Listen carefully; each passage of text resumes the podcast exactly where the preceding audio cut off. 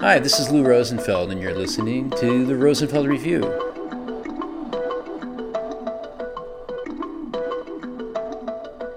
All of us, every day, are participating in culture. It's made of us, and we're either reinforcing the old stories and the repeating patterns that the culture is currently made of, or we're influencing the way those patterns are changing.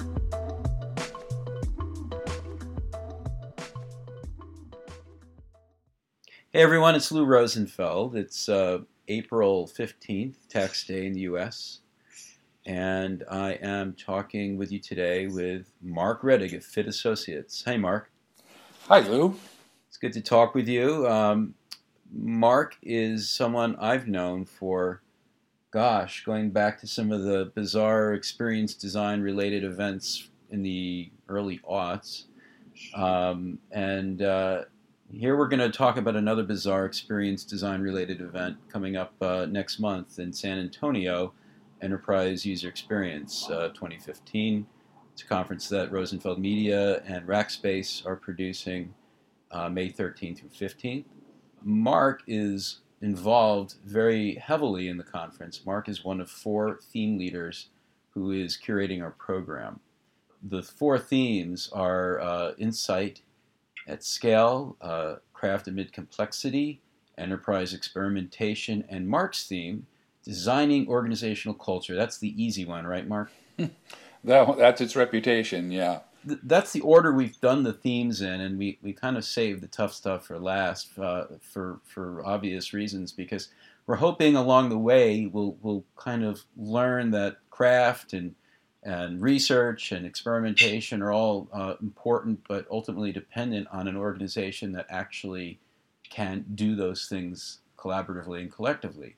But Marc, I mean, you know, the when, when I think of designing organizational culture, I mean, first of all, can you really design a culture? Is it something that you, let's say, an individual who might be on a mid senior level UX person, a product manager, anyone, can you really have an impact on culture in a large organization?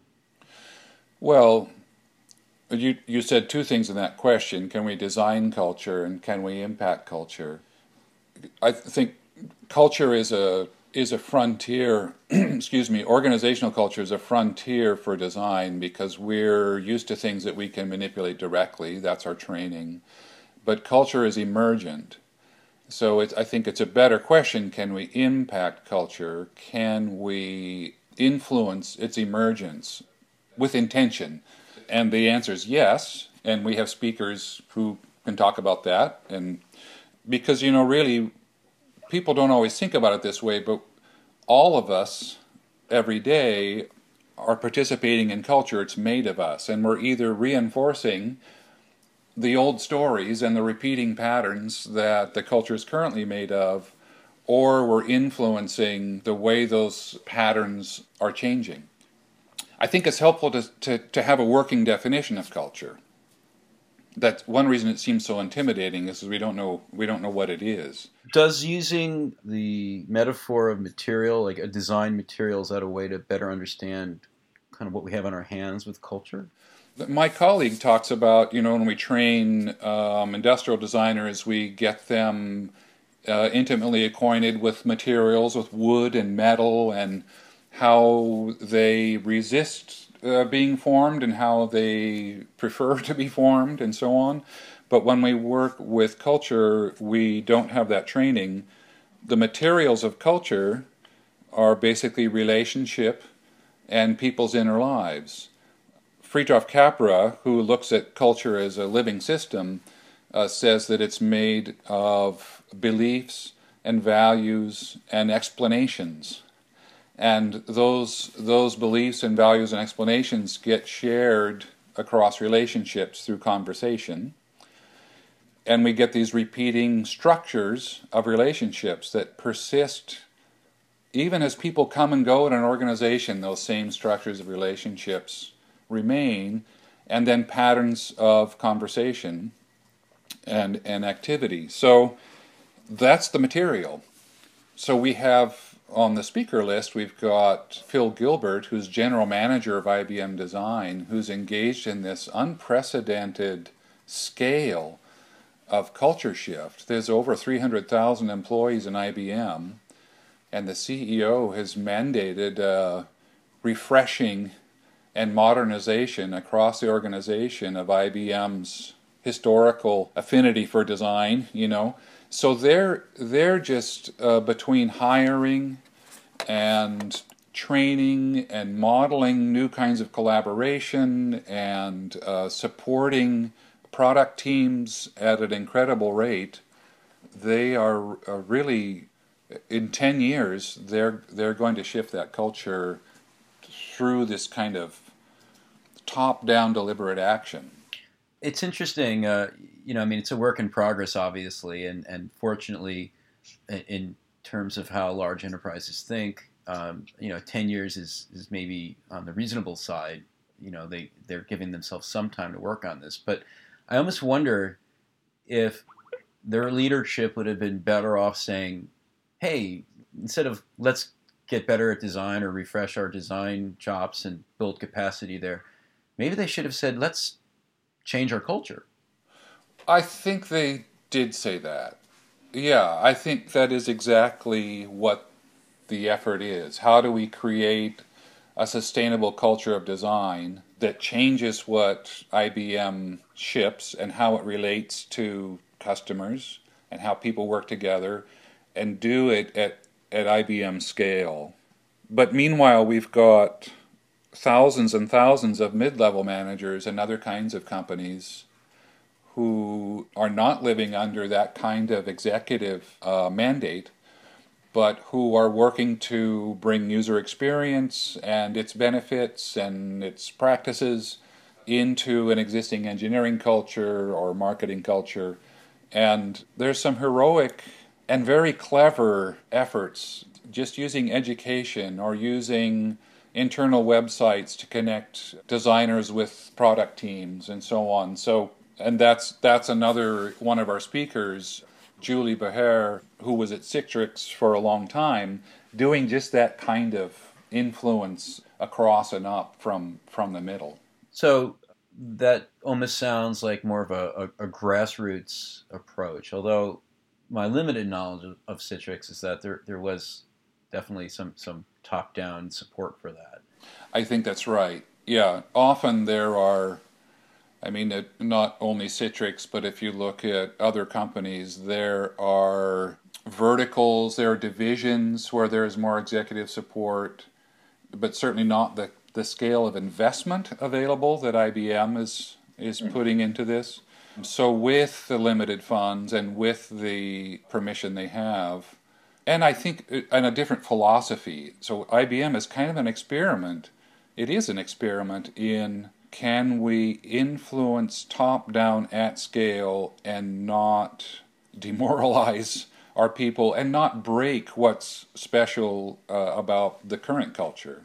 Phil Gilbert talks about being thoughtful and deliberate about what to break but some of these these middle out uh, efforts are much more about nurturing the possibility that is present when design and um, other parts of the culture come together.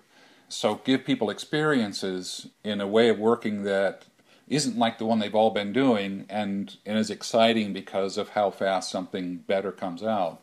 So kind of spread maybe in networking terms, maybe it's uh, uh, spreading activation of something different. For both managers and designers, it's uncomfortable because you can't control this. There's a personal side to this of, of needing to let go and pay close attention to what's working so you can feed it and what's not working so you can dampen it. So there's a bit of culture. In order to change culture, I have to let culture change me. I have to, for example, adopt the language or the vocabulary that's in use in order to, to be part of the conversation that's already going on before I change it. I have a, the sense that you know you were kind of scratching at the the, the tip of the iceberg with um, with what's going on at Citrix. That they kind of had to do a lot of small things around language and education, and to kind of start being able to be part of that broader conversation of change in the organization. One thing I'm wondering about is you know, as we talk about this, I wonder if there's a almost like a, a Stewart Brand style pace layer model of different layers of change, some being more slow and, and ponderous, and some being far more uh, supple and influenceable that might be useful here. Are, are there things that you know we we can and must do right away, where, whereas there are other things that are just going to take ten years, uh, and do they kind of lend themselves into some neat package or model? Those are good points. It is certainly true that in like the anthropologists have uh, things like not exactly, but but kind of like those pace layers where fashion famously changes overnight, but the fact that it's bad to lie to your friend, that's pretty enduring. There were a couple nice things in there. The uh, language thing, let's see, I, am thinking too many things at once. The third speaker on the in the afternoon about organizational culture is Nathan Shedroff.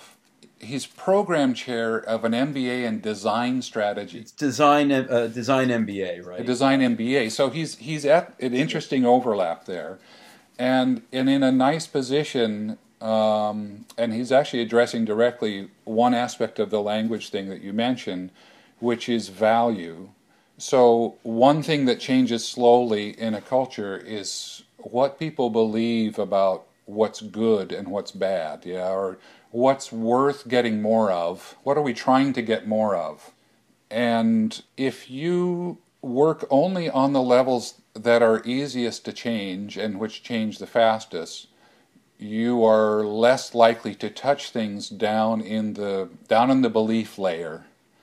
But if you can do work that helps people notice their presuppositions, their underlying assumptions and beliefs, and question them and see how there's discord between their beliefs and what's actually true about the world, now you can you can get new things showing up, kind of emerging from the bottom of the culture that are very creative and surprising. So Nathan's saying, hey, design has not had a very good uh, definition of value, and business's definition of value has mostly been quantitative and mostly financial. But there's he's got I think five aspects of, of value, and says that we we need both qualitative and quantitative methods to work with them. If conversations like that can kind of flip the light on uh, of realization for both business and design, to say, oh, our work to get more value is actually bigger than a working to get more revenue. Now that that is a conversation that can spark culture change. Well, and I I think it's really telling that uh, Nathan is bringing this up now because he is is essentially making a point that it's time for those of us who come from small d design backgrounds to almost go back to our roots in terms of what we understand as, as having value that we've as part of changing culture have been trying to essentially play on the home turf of people who look at value in a more quantitative way. And that the time now has come that we can kind of step back from that and reintroduce our own concept of value and maybe fuse those two together and if that's the case then I, am talking myself into being more optimistic that we actually can design organizational change because that yeah. shows an evolution, it shows progress, and that's yeah. and it's uh, there's no accident there in the in the fact that we're having Nathan give the final talk uh, on the, uh, the, the fourth and final theme of the conference. I think he's going to kind of cap things off in a really nice way. Yeah, yeah. I'm I'm actually I'm excited about this trio of speakers. But I'll say that, kind of going back to the question that you asked at the beginning, another reason that people are skeptical about culture change is it's not a material you can affect directly. You know, there's no no Photoshop for for human relationship. You can't order good team structure on Amazon.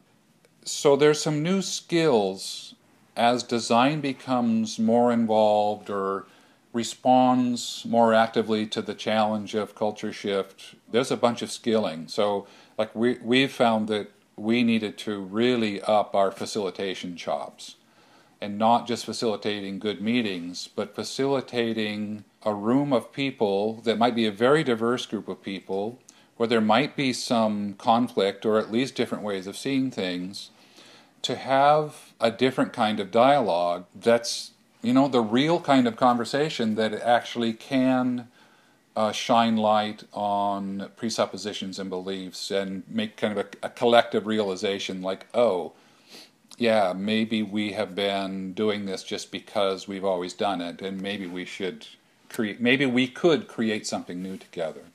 So there's a number of skills like that that I'm hoping that at the conference we can uh, get into the so what do we do uh, part of this topic. Absolutely, and you know if people are interested in what happens after the conference, who want to pursue those skills, or or just uh, whether you go to the conference or not Marc and his partner Hannah du Plessis are, are, at Fit Associates are, are, really fantastic people to talk to about that. Uh, and with that, uh, yet another plug.